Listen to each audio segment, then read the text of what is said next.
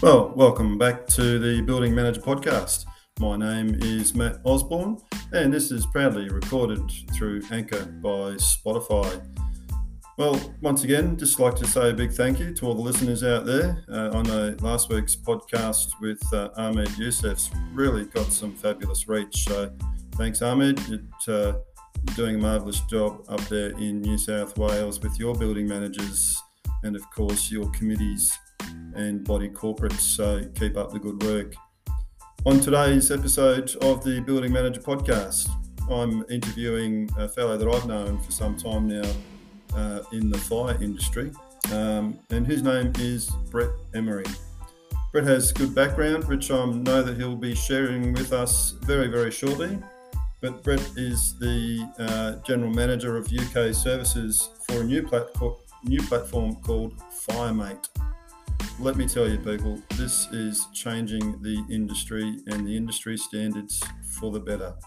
So this is worth a, worth a listen and it's worth sharing and it's worth reaching out to Brett and his team at FireMate. Uh, it's a fabulous interview and I've seen the platform firsthand.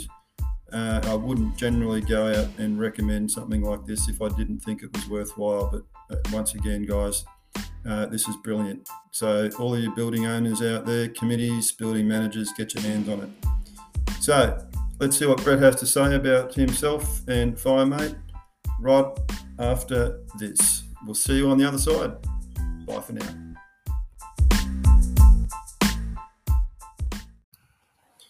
Oh, welcome, Brett, to the Building Manager podcast. I'm actually very pleased to have you on the show. Um, Brett, I know your background a little bit, but perhaps uh, I'd like for you to share a bit about yourself and how you started work with FireMate. How far would you like to go back, Matt? I've, um, mate, as you know, I've, I've, spent a bit of time in and around the property or built, built environment um, sort of services industry for about 20 years now. Um, firstly, started an operations role in, in retail shopping centres, um, more, more, of a hands-on role back in the days, and then sort of worked my way through into uh, facilities management in, in commercial space and commercial office and I've done various different um, roles in the services sector, mate, through cleaning, through OH&S, um, later then later become into the HVAC industry for a number of years, and then now I've um, I segued, oh sorry, then fire, and then now into the, the, the fire software industry, mate. So I've seen various aspects of, of, of the um, the built built services environment, mate, to say the least. Got a pretty similar role, like myself, been in so many different areas, and then sort of ended back into the uh, essential services, I guess you could say. Um, so the, the fire services industry has been through some significant changes over the years, and you know I'm certain that there'll be more to follow. Um, what are some of the changes that you've seen in your time whilst you've been in the industry, for the better, of course?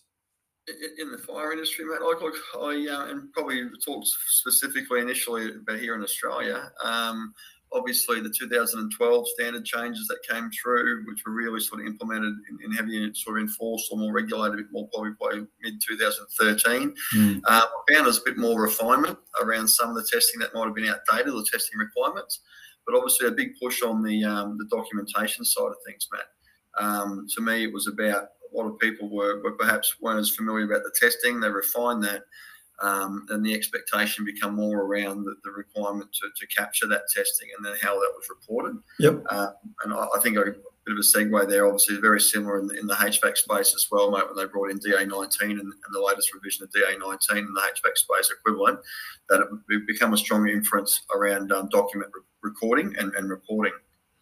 Yep. So you think the um, annual essential safety measures report was perhaps one of the ideas that came out of that, or is that sort of something that was around but called something a little bit differently prior to, to 2012? Yeah, look, and I think the other big aspect to consider there was when they brought in MP 6.1.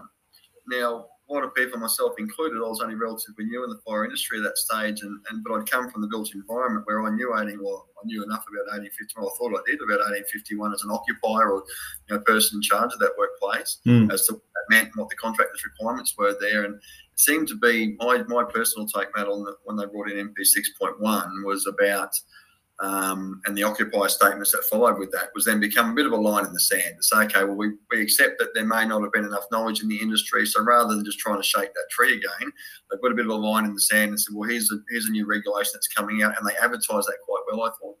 Um, to then educate people that now this is what your requirement around occupier statements are and, and various roles and responsibilities of, of those entailed in that process. You think people are sort of following those guidelines now? Can you is that a little bit more evident from what you're seeing? I think so, mate. And, and for me, for my space there, and, and for the probably following several years after, I found in the contracting space now there seems to be a lot more importance raised on by facilities managers and property managers mm. to their contractors because now there seemed to be a heightened interest. I think the, the requirement, the obligation was there previously, and that's why I say, in my opinion, it, it, it brought that to the forefront again in, within the industry. This the people, whether it was just through advertising or educational pieces, that I don't think changed any obligations for those that were responsible for it. It just now become a bit more front of mind. Um, as a contractor, we'll certainly ask a lot more information to be able to provide at that point. Yeah, absolutely. Look, I have to say, big congratulations on your new role um, with FireMate. That's fabulous, and I know Brett that this is going to be, if not already, an industry changer. Um, maybe if you could just describe to our listeners what FireMate's about and, um, and, and, and how it might change, you know, at least some of the uh, industry standards. Yeah, thanks, Matt. Appreciate the accolade there, mate. It's um, it's an exciting opportunity for me. Um, as having spent a bit of time in the fire industry and, and, and the surrounds. Mm. Um, and not coming from a software background, it might have been a bit of a challenge. But to me, I'm passionate about what the fire industry can produce, um, safety and, and the, the, environment that it provides for occupants. Um, I've seen some pretty tragic cases um, in my time managing buildings. So now being able to provide a software product that will enable fire system contractors to, to manage their compliance, manage their, their regulated testing, um, the scheduling of their testing, the completion of their testing, the seamless paperless reporting from job management in an office space through to the technicians in the field, with all the property details, compliance reporting that they need, or sorry, compliance checklists that they need to complete for that regulated testing, and then it's seamlessly updated back through to a, a cloud database, which is then, you know, with permissions approved, can give direct access on the spot to the customers within the buildings, but also back to the business then to manage any defects or any outstanding quotes, um, and then clear visibility around reporting and, and um, compliance reports as well, mate. Yeah, I, know with my podcast last week I had with uh, Ahmed Youssef. Um, he's a managing director there of Sky Management in New South Wales, and we were sort of talking about uh, uh, this as being an industry changer. And, um, you know, he made some good comments about that. And, um, you know, let's hope that we can get it into, uh, you know, as many buildings as possible. yeah my okay, can, and I can, I can speak both hands in the sense of having been the receiving end as a facilities manager, having fire contractors work in my buildings, knowing what I needed to receive and the way it was reported to me, but then also having spent several years managing a fire service business. Mm. Um, we had a similar product at the time, which was made by some of the brains behind FireMate. It was back Fire Tracks back then with, with NFS, and it was a game changer for us in the industry, Matt. Not only was it beneficial for our customers by way of the reporting they were receiving? It allowed us to seamlessly manage our the operations within our business, from job scheduling to, to profit and loss statements on, on particular jobs to quoting and, and, and then reporting on that. It's an absolute game changer, mate. That's huge. Um, look, on August 9th this year, Standards Australia have partnered with FireMate. And so, according to your website, pioneering integration between FireMate software and the Australian standards. Um, Brett, how do you see this impacting the industry and improvements that are needed, particularly for compliance? It's um, as I say, mate. It's it, it was a um, it was a huge milestone for us to achieve. We're, we're obviously not the only product on the market that claimed to be a compliant software product for, mm. for various different industries, and a lot are based on the Australian standards. You know, the tab, the, the, the tables and, and, and the um, the reporting requirements that, that, are listed in the Australian standards. A lot of software packages, or there's a number of software packages that claim to, to base themselves around that. Ours is the first one in Australia, and, and to I understand the same collaboration anywhere in the world with a standards body, where we've actually now got the standards embedded in our software. So not only will the technician have a checklist of the things that he should check out of the standard by way of, of testing protocol, if he's unsure about the terminology or, or, the requirement as to why, leading up to why that testing should be done, which is the detail, the devil of the detail you would find in an actual copy of 1851 or any of the relevant testing standards, that's now available at the click of a button whilst they're in our app doing that testing. They can now see the extracts from that standard or, or that standard in full to be set to be certain. So it's um it's quite just about efficiency and fluency and, and information availability to the technicians so they can be certain about what they're reporting on. I think by the sound of things too, Brett, it's really going to weed out those that um, don't really want to perform their duties properly and uh, you know just dummy reports, so to speak. I know it occurs, you know, where people just sort of walk around with their you know one eye open and tick here and tick there, but don't really conduct their inspections appropriately. So, for, from from my point of view as a building manager and going through even some of these new sites and new builds, it really going to put ownership back onto the service providers to make sure that not only are they performing their duties, but you know to the Australian standards, even though they're the you know minimum requirements, but nonetheless, as a minimum requirement, it still has to be performed, right?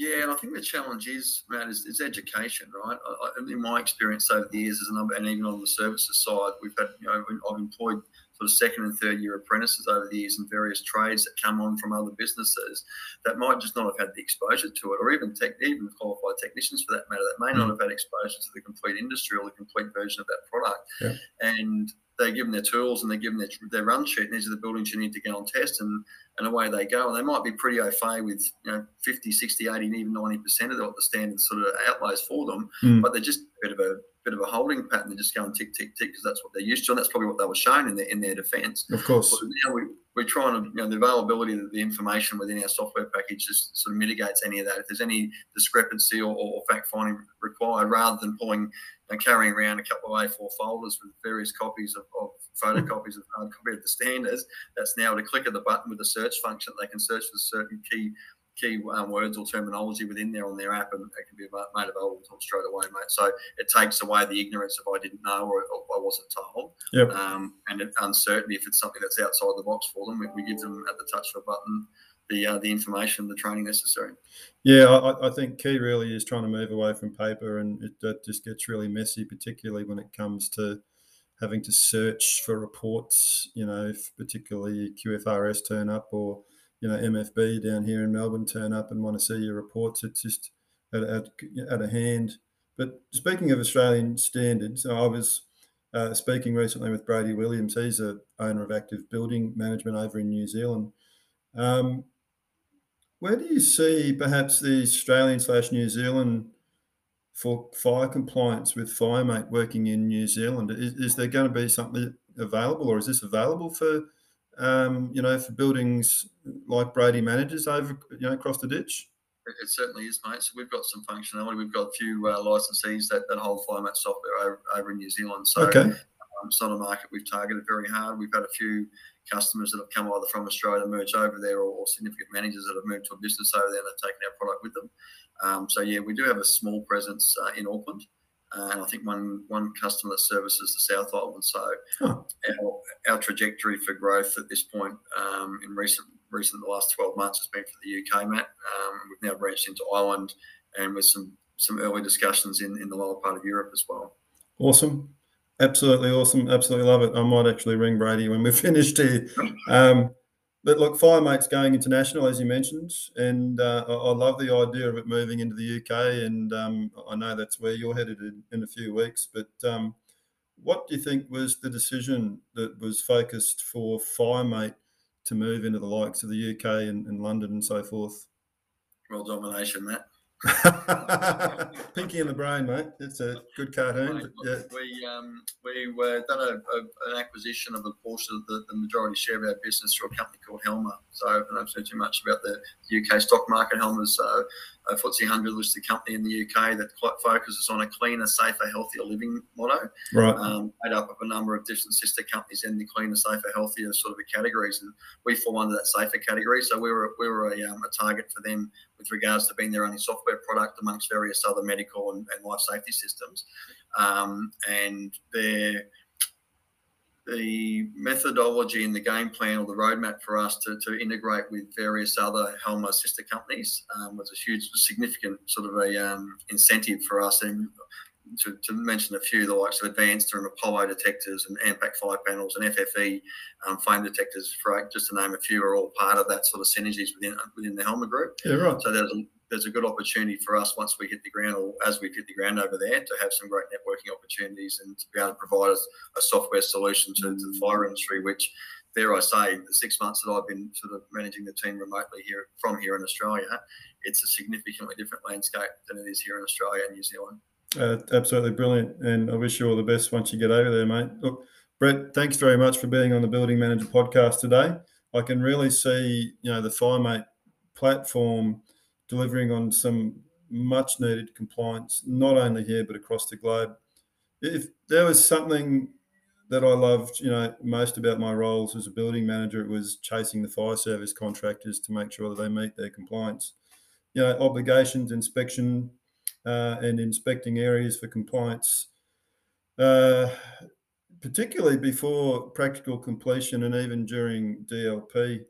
Um, look, Brett, how do people get a hold of you and the FireMate team to have this platform implemented in your in your built in in their building? Sorry. Mate, really appreciate the opportunity for a bit of a plug there. Um, so firemate.com, um, you can come through the website, we can request a demo. Um, one of a number of our sales team, regardless of what country or continent you're in, um, we've got representation pretty much across the globe. We do have representation in the States, as I said, um, throughout the UK, um, bottom part of Europe, New Zealand, India, and, and Australia, mate. So firemate.com, we've got URL that'll point you whichever country or, or continent you're in, you'll come to the right areas, and we'd be more than happy to do a demonstration for you, mate. Brilliant. I've got some listeners in US, UK, uh, Israel, funnily enough, um, and a few other parts of the globe. So uh, hopefully we can get some reach over there. Brett, thank you so much once again for joining me today on uh, the Building Manager podcast. I really do wish you all the best and the team of FireMate for your success. And uh, I look forward to hearing more about where FireMate is going to be leading the industry. So thanks, Brett, for joining us today. My pleasure, Matt. Thank you very much for the opportunity, mate. Take care and um, all the best with your trip overseas, mate. Good man. Thank you. See you now.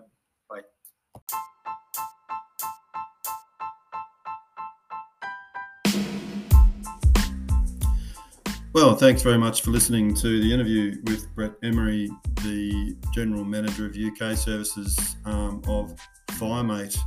Uh, apologies there for a little bit of background noise, but that's what happens, I guess, sometimes. Um, and look, very, very excited for Brett. He's off to the UK very shortly, and I wish him all the very best in all of his avenues of work with FireMate. Um, look, once again, just a big thank you to all the listeners out there um, tuning in to the Building Manager podcast. Believe it or not, this is uh, episode number 11. So I'm very excited to be getting a number of really good uh, people on the show to talk about not only themselves and their products, but just about the industry that I'm passionate about. Uh, speaking of industries and being passionate, um, I have a business called Elite Building Managers Australia and uh, we're still currently looking for building management contracts for high-rise residential complexes and the like, whether they're new or existing. So feel free to reach out to me. And also, if you'd like to be on the show of the Building Manager podcast, you can get me on matt at elitebma.com. And I'd be more than happy to have a discussion with you so thanks once again for tuning in. Uh, a big shout out once again to all the building managers out there performing their duties. We really appreciate you looking after your owners and your occupiers, and of course the body corporates around Australia. This has been another episode of the Building Manager Podcast. My name is Matt Osborne, and I look forward to speaking with you all once again next week. In the meantime, look after yourselves and take care. Bye for now.